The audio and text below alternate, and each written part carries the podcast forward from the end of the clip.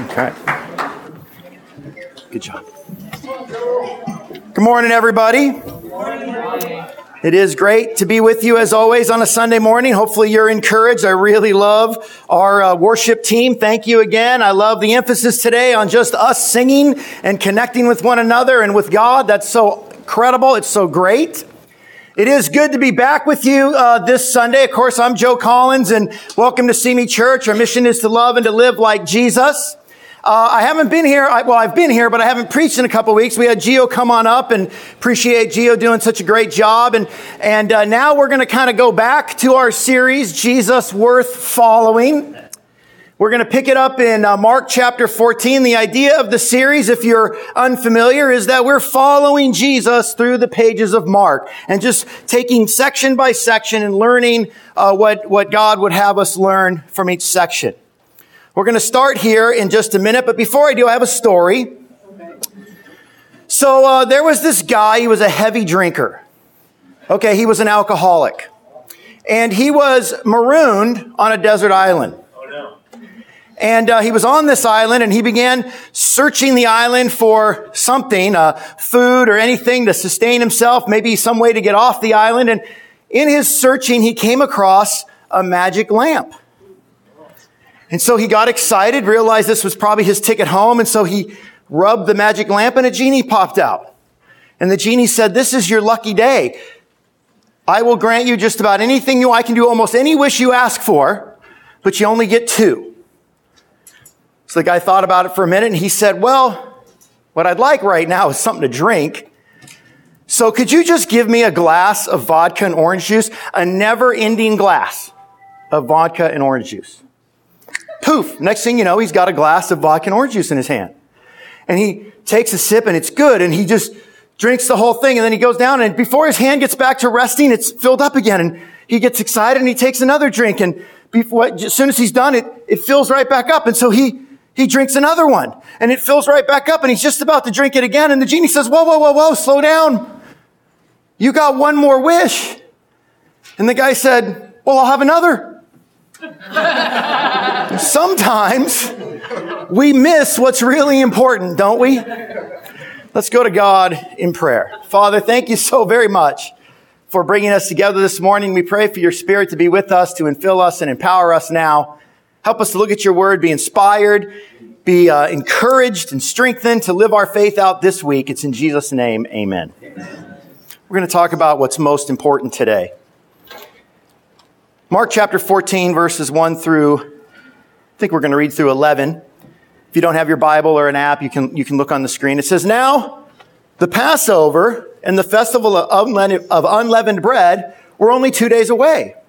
And the chief priests and the teachers of the law were scheming to arrest Jesus, but secretly, eh, to arrest Jesus secretly and kill him.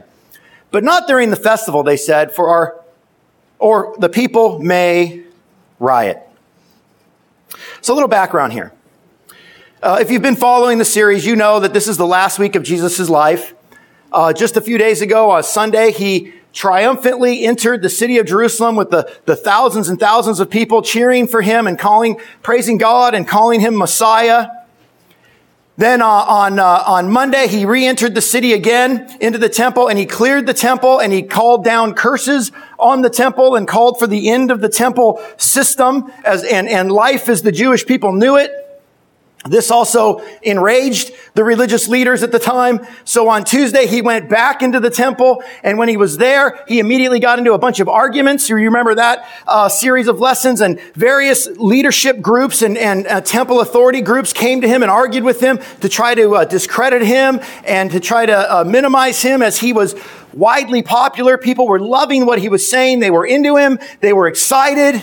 And, the, and yet he was you know, teaching against what the temple had been doing. And so these, these leadership groups were out to get him and trying to silence him. Of course, they were unsuccessful. And so that that evening, he leaves the temple area and follows that green line out, if you look on the map, out of the temple, and he stops on the side of the Mount of Olives, somewhere between the Garden of Gethsemane and that the town called Bethphage. And, and as he sat on this hillside overlooking the temple and the whole city, he told his disciples a prophecy. It's called the Olivet Discourse. And he prophesied and predicted the fall of the entire temple system.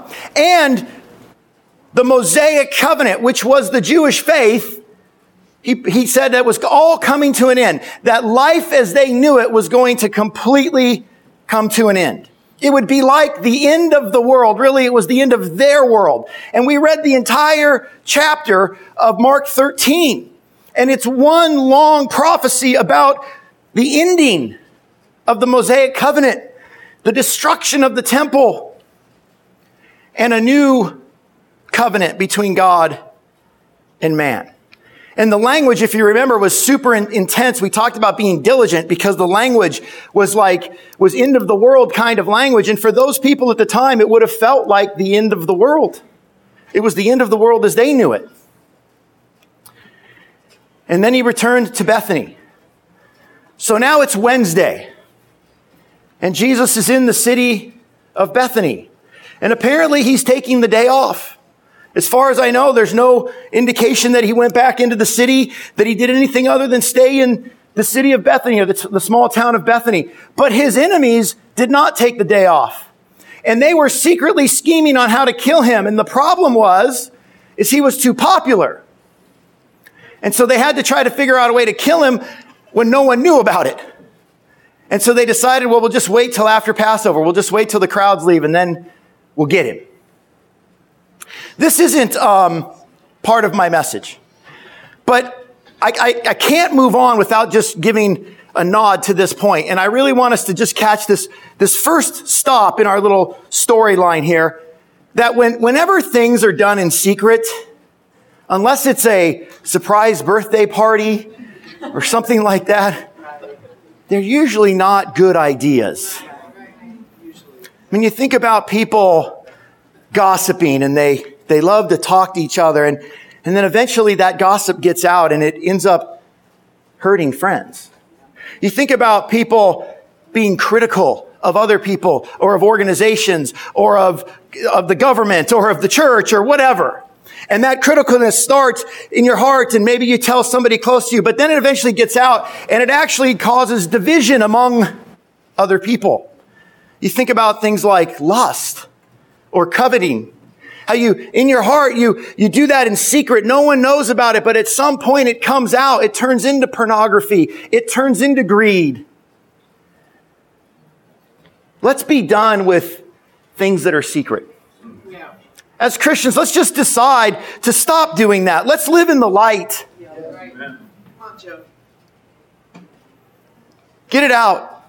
If that's been something going on, get it out. Talk to somebody about it. Get it out and be done with it. And let's move on together in the light. Back to the story, verse 3. While he was in Bethany, reclining at the table in the home of Simon the leper, a woman came in with an alabaster jar of very expensive perfume made of pure nard.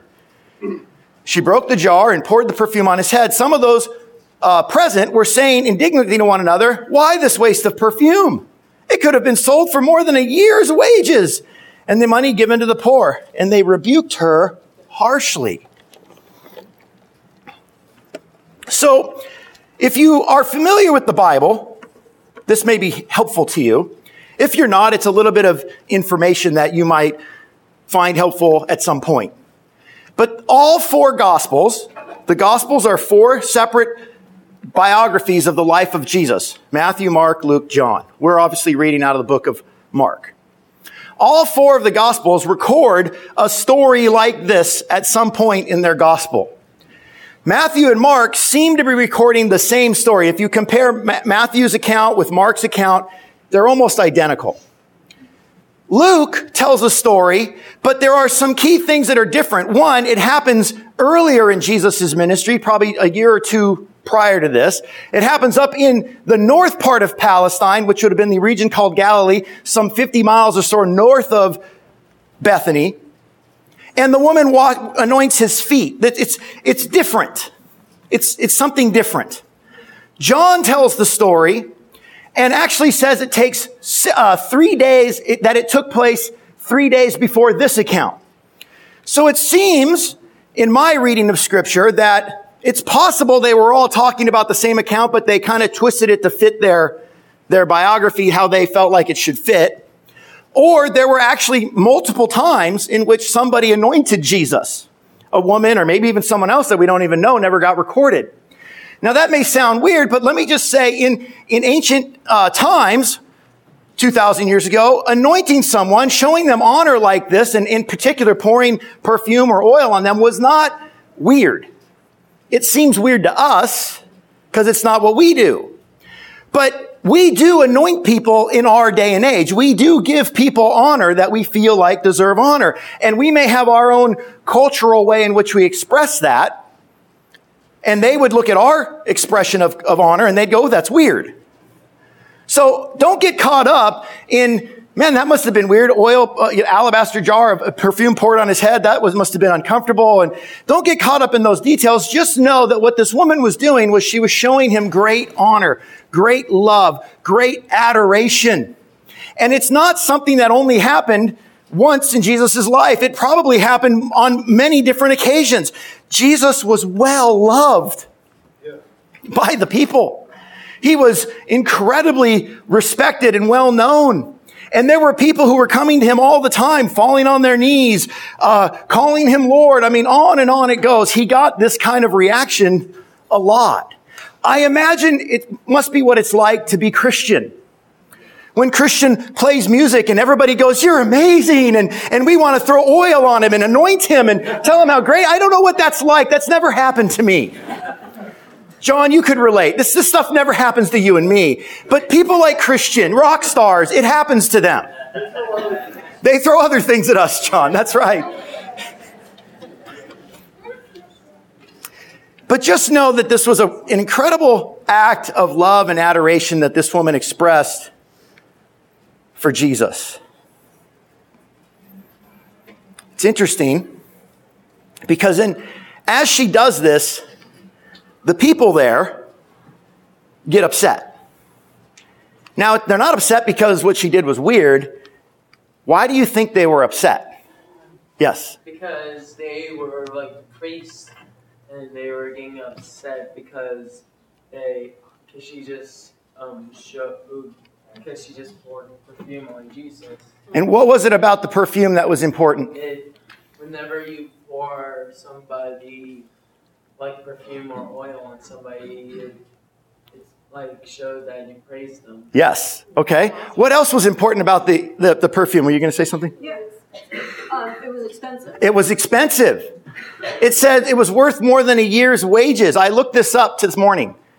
The average median income across all industries in the United States of America is $51,000 a year. Now, half of you are going, what? It's $51,000 a year. She literally threw $51,000 a year away. Now that's the wrong way to phrase it, away, but she poured it out. I don't know about you, but I've, I've had this desire one time in my life to put $50,000 or 10, whatever, $1,000, whatever on black. You know, just one shot, right? You just want to see what happens. I'll never do it. But this is way bigger than that. I mean, she took an entire year's salary. And it was spent right then and there in that one moment. And that's what bothered the people that were sitting there. Now, Matthew tells us that there were also the disciples there and that they were bothered too. Let me give you a little background because this is really important. Bethany was a place that was very dear to Jesus. He was very familiar in that city. If you read the Bible and you sort of put the pieces together, this isn't a main theme in the Bible. It's nothing that's going to matter regarding your faith or salvation, but it's just an informational point that helps you understand.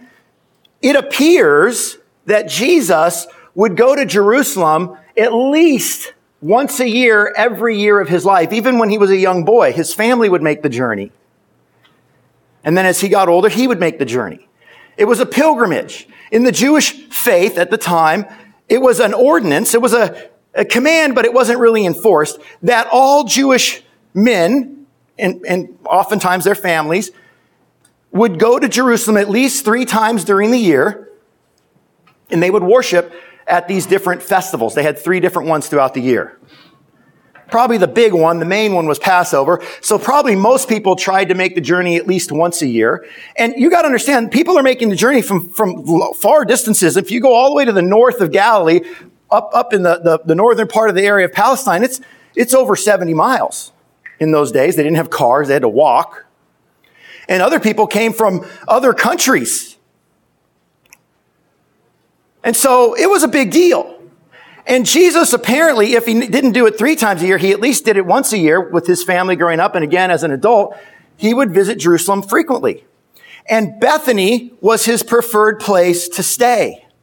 My wife and I go on vacation from time to time, and I like to try to do new things.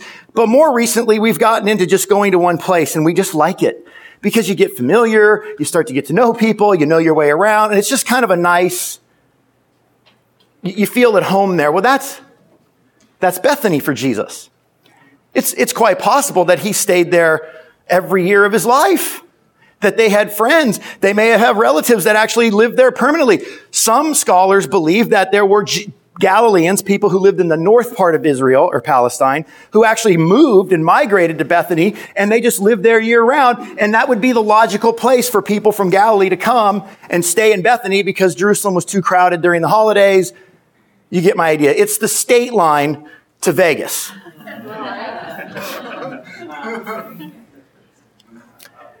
Not only that, but Jesus had very dear friends in the city. Mary, Martha, and Lazarus. If you're unfamiliar with them, we've talked about them in the past, but they were very dear friends, so close that when Lazarus died, Jesus wept. They were dear friends. But here's where it gets really interesting. Bethany, as, as, as we're digging, as uh, historians and Bible scholars and archaeologists are digging more and more, we're finding out that Bethany may have been, it probably was, the site of a almshouse, a poorhouse. It also, you're going to see in a minute, was probably the site of a leper colony. And, and so Bethany was kind of a place for the sick, the broken, the downtrodden. And oftentimes when you see people who are broken, who are hurting, who are in need of care, you also find caretakers. And so it's very possible that Bethany was loved by Jesus, not just because he was comfortable there and not because he had friends there, but because the kind of people there were his kind of people, the broken and those taking care of the broken. It was his kind of place. People who care about the needs of other people are Jesus's kind of people. I know that's a mouthful, but I'm going to play with that phrase in a minute, so I want you to hold on to it.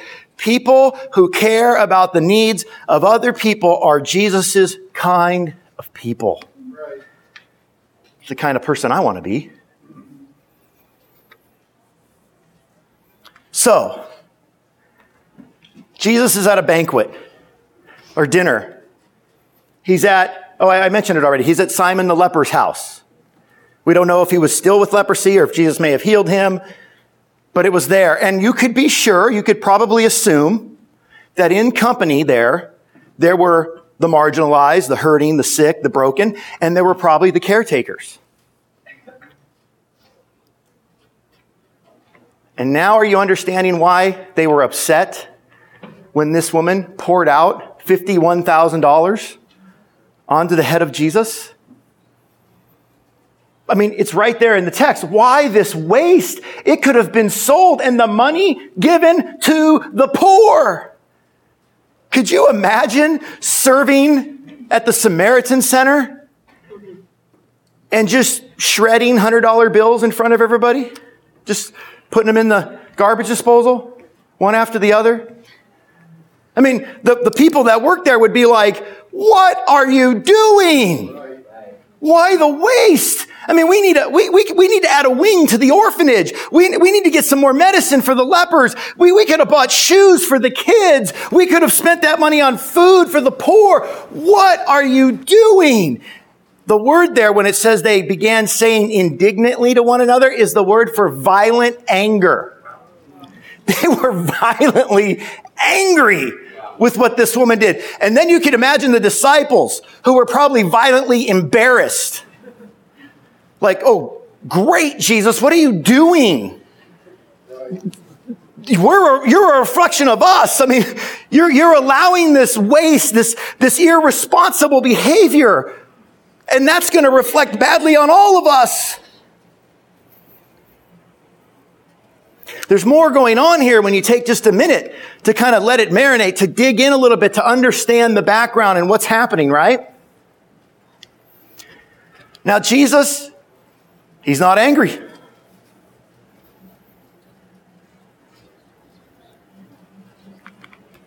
Verse 6 Leave her alone, said Jesus. Why are you bothering her? She has done a beautiful thing to me the poor, many of whom might have been sitting in that room. You will have with you always, and you can help them at any time you want. But you will not always have me. She did what she could. She poured perfume on my body beforehand to prepare for my burial. Truly, I tell you, wherever the gospel is preached throughout the world, what she has done will also be told in memory of her. Now, I know that I'm speaking to people who've been faithful believers in Jesus Christ for many years. There may be some that are fairly new, but I'm assuming that the, the, the, the biblical knowledge or the, of this room is, is on the higher end.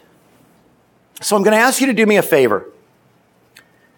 I want you to a minute to forget what you know about the life of Jesus and the story and where this ultimately goes and what ultimately happens, just do me that favor. Entertain me for a minute. Forget about it and imagine being in the room. Imagine being maybe a caretaker. Now, Jesus, in your mind, is your kind of people. He's known as a healer. He visits every year. He's very generous with people. He's very kind. He may have healed people. Well, actually, he did. He raised Lazarus from the dead just a few weeks prior to this. He went into the city and he condemned the religious leaders for their, for their uh, uh, greed and their grafting of the poor. I mean, you're thinking he's our guy. He's on board. We're, we're eye to eye. He gets us. And then he does that or he at least allows, allows something like to happen, that to happen. And when, when you say something, he corrects you. Not the woman. He corrects you. How do you feel in that moment? I'm opening to some dialogue here. Think about it. I'd love to hear your thoughts. But how might you feel? Again, you got to forget what I know you know, but be in the moment. How do you feel? Yeah. Confused. Confused. She said she took yours. Anyone else? Yeah. Still indignant. Still angry. I appreciate that one. Like that didn't help. Someone over here I saw hang up. Yeah. That whole situation lacks common sense. It lacks common sense. That would make me just continue to be. It would be enrage, it would bug you. It'd be like, what, is this guy, he's, is he not what I thought he was? Is he making a mistake? I bet that those reactions and others were probably very prevalent in the room at the moment. I would not be surprised at all if people were reacting now to Jesus and to what he had to say. I mean, they were shocked they were bothered at his approval of this, this woman's waste, irresponsibility with resources that could help people that we're trying to minister to, that God would have us care for. Don't you see how important it is and the work we do and how, how dedicated we are and how limited the resources are? And you're doing that. What are you, a rich, you're, you're a rich cat. That's what you are. You're, a, you're a, you're a, you're a phony. You're a fake. I wouldn't be surprised if that's some of the reactions. To make it worse, he says what she did was beautiful. What? Beautiful? No, no. Putting shoes on children is beautiful.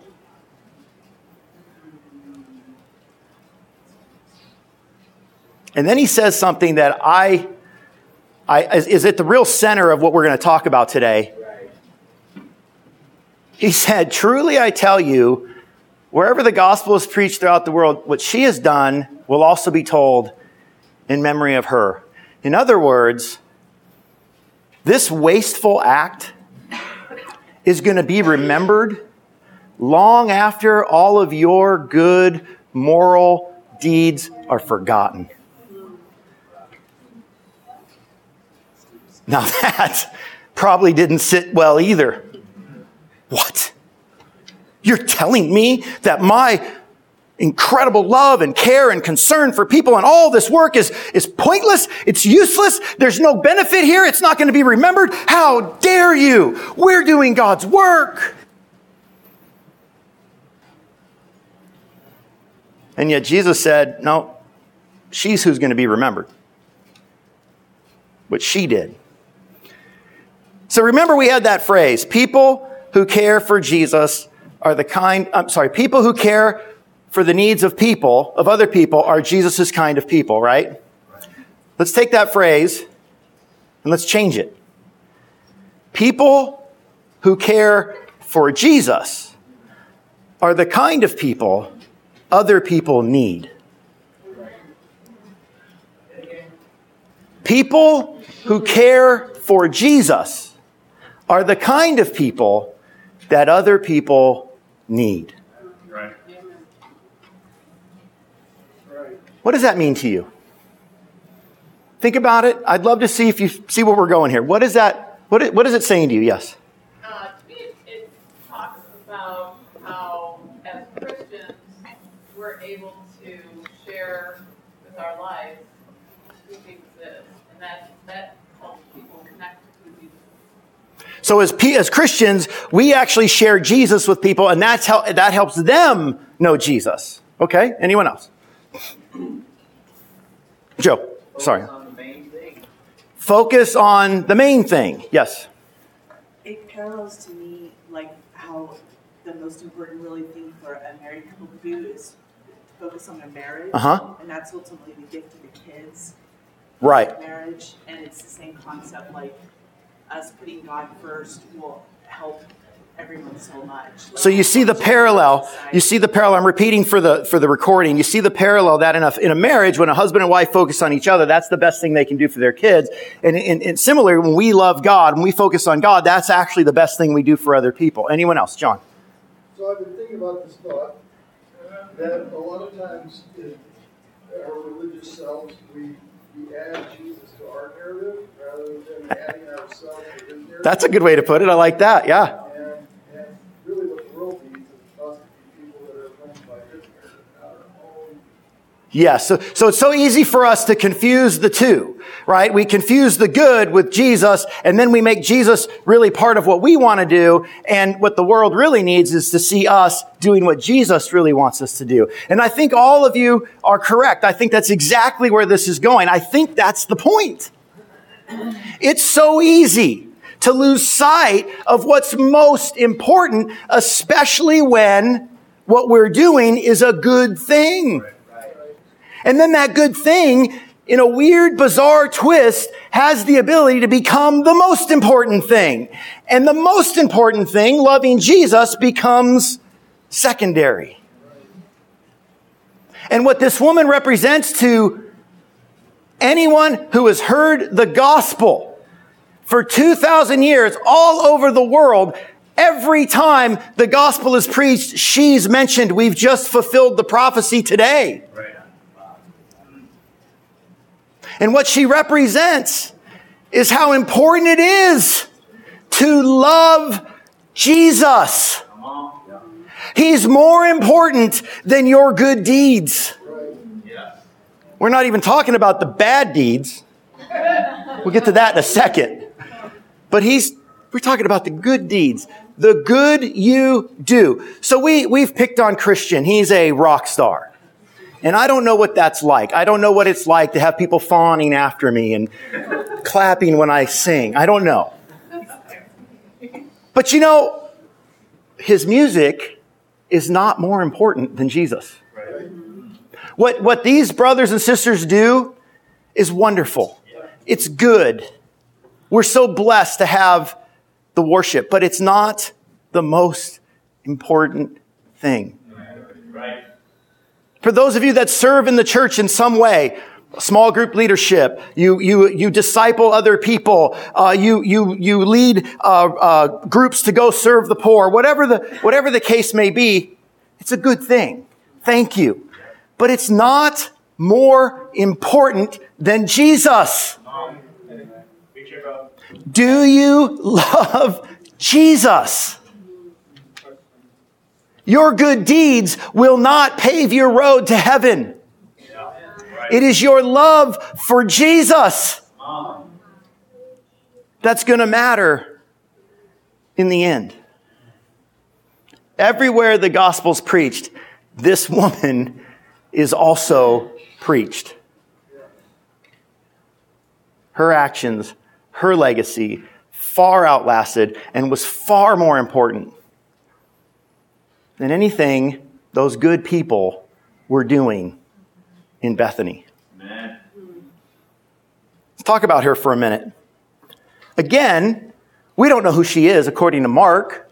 Now, in John's account, which I don't believe personally is the same account, he says it's Mary, the sister of Lazarus. But John tells us that the, the, the story he remembers happened six, three days before this story. So I don't think this is who he's talking about. And in the other accounts, they don't really mention who she is. One account implies that she's a sinner. That's in Luke's account. But Luke, we think, recorded another time earlier on in Jesus' ministry. So Matthew and, and Mark pretty much have the same story. They don't tell us almost anything about her.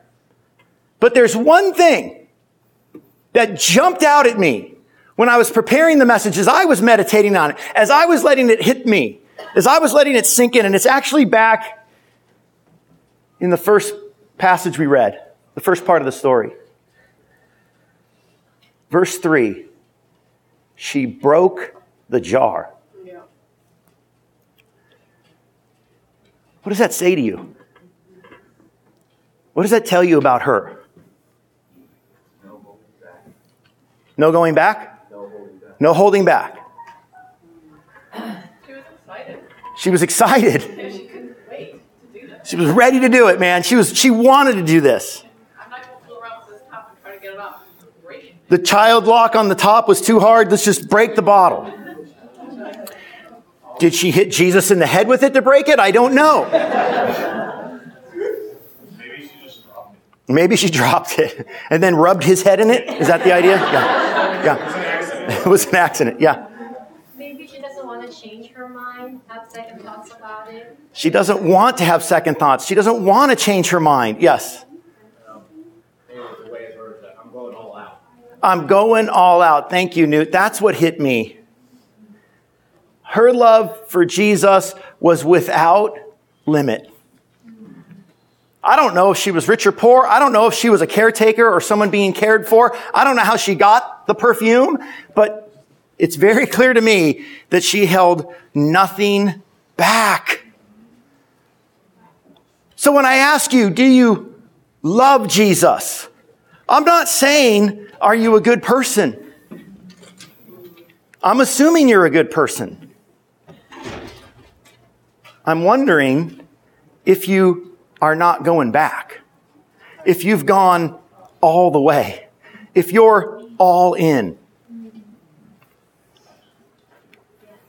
The most important thing in life, more than any good thing we can do, is to love Jesus with everything, Amen. with all of our heart, all of our soul, and all of our strength and all of our resources and all of our talent and with all of our personality and with all of our being. Are you getting the picture? It's with everything. Verse 10 Then Judas Iscariot, one of the twelve, went to the chief priests to betray Jesus to them. They were delighted to hear this and promised to give him money, so he watched for an opportunity to hand him over. So it's interesting when you read the, the story here. We know Judas. If you're not familiar, Judas is the one who, he was one of Jesus' 12 disciples. He was close in the circle, the inner circle, but he is the guy who betrayed Jesus and ended up getting him arrested. And in Mark's account, on the surface, it seems to imply that Judas might have been pretty irritated with such waste. I mean, how, how dare you? You're, you're, you're a fraud. You're a phony. You're not really about loving people. Because look what you accepted here. Look what you allowed to happen. And you kind of, you could almost get that out of this, out of this account. That it seems to be, it was at this moment when he had had enough. Hypocrite, you're not really who you are, whatever. And so he went to the chief priest who had decided that they had to wait till after Passover. And they had this secret plan to kill him, which apparently wasn't very secret because Judas knew about it. But he went there and he said, Hey, I can tell you where he's going to be when no one else is around. And so the chief priests were like, Oh, cool. We don't have to wait. Let's get him. Judas will give us a signal. We'll, we'll get him.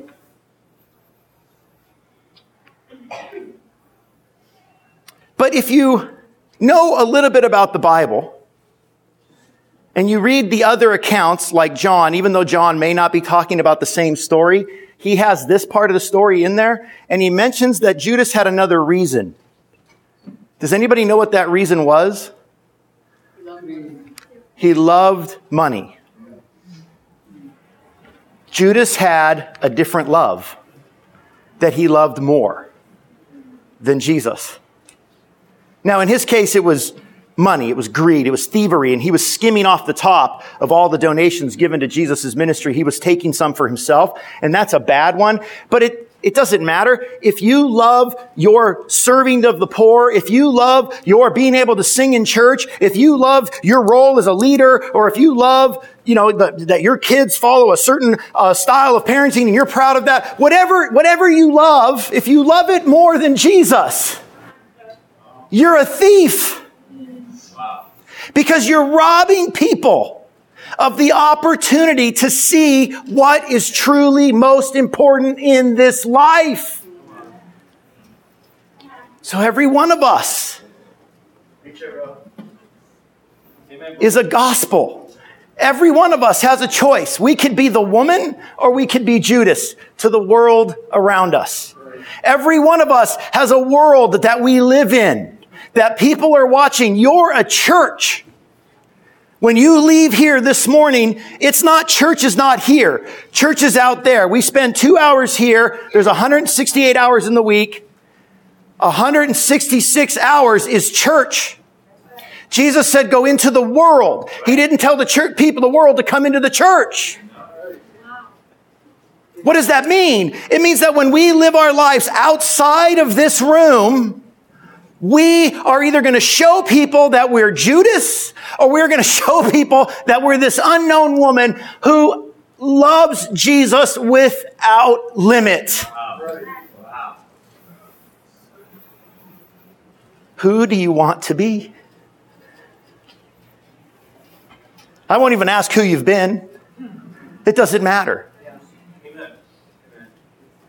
Who do you want to be? Do me a favor. If you're willing, I know there's peer pressure. Don't feel peer pressure. But if you're willing, pledge with me.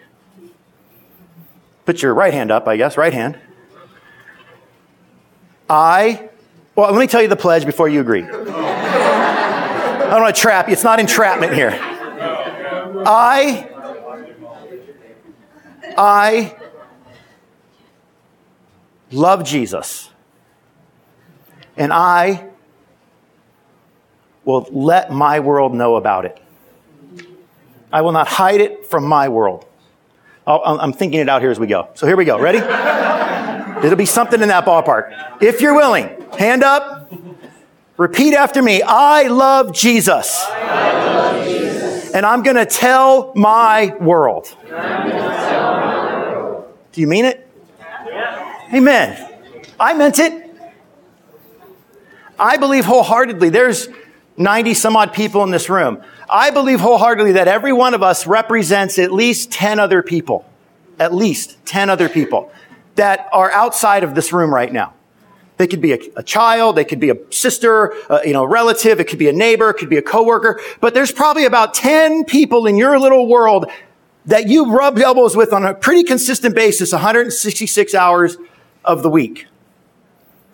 And we've got to stop thinking that this 90, us 90 people are the church. We got to start realizing that we're not a church of 90. We're a church of 900.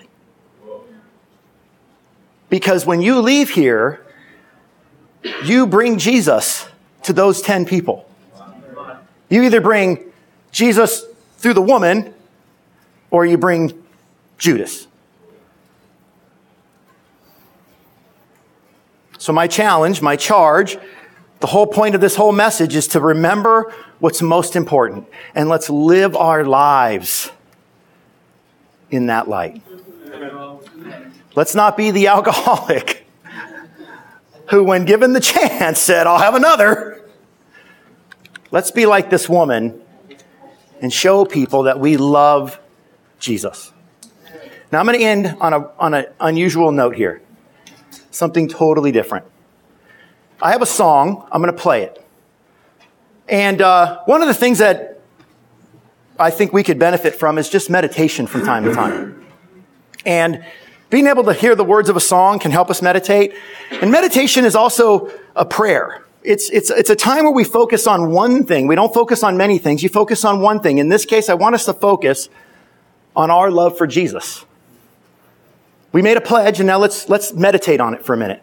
The song's like three minutes long. It's really about this whole concept of loving Jesus. It's by a, a woman named uh, Natalie Grant. Song's called More Than Anything.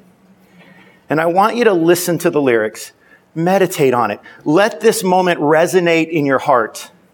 When it's over, we'll bring the lights back up. So if we can get the lights to go down, I won't be up here. We'll just end.